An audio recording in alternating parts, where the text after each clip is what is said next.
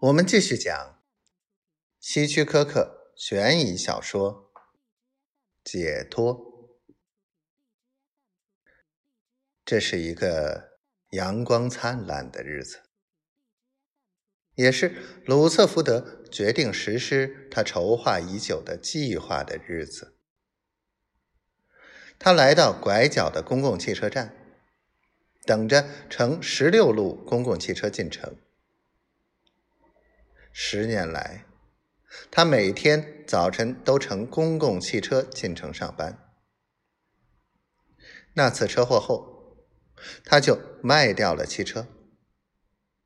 但是，这并不能让他不想汽车或那次车祸。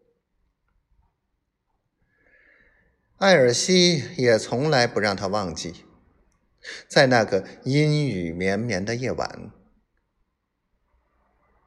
是他开的车，正是由于鲁瑟福德的判断失误，才造成了艾尔西一辈子只能坐在轮椅中。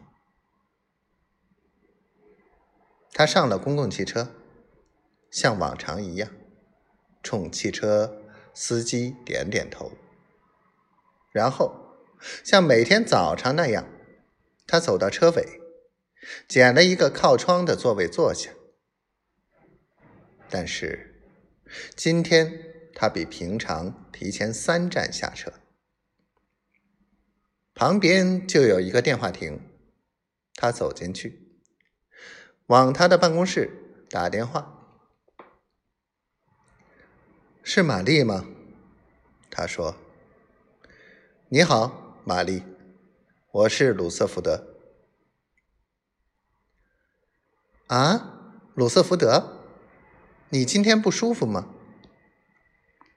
对，我今天不舒服，所以打电话说一声。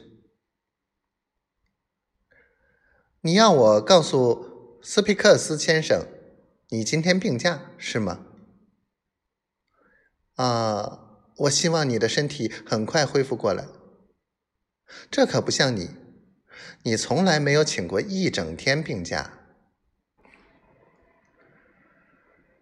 克鲁什曼是殡仪馆的老板。他推了推鼻梁上的眼镜，轻轻的咳嗽了一声，露出微笑。先生，有什么事吗？如果你们能为我处理所有的丧葬事宜，我将不胜感激。鲁瑟福德轻声说。当然可以，当然可以。克鲁什曼说：“我完全理解。我知道您现在非常难过。可以告诉我去世者的名字吗？”不必了，鲁瑟福德说：“我已经把地址写在这张纸上了。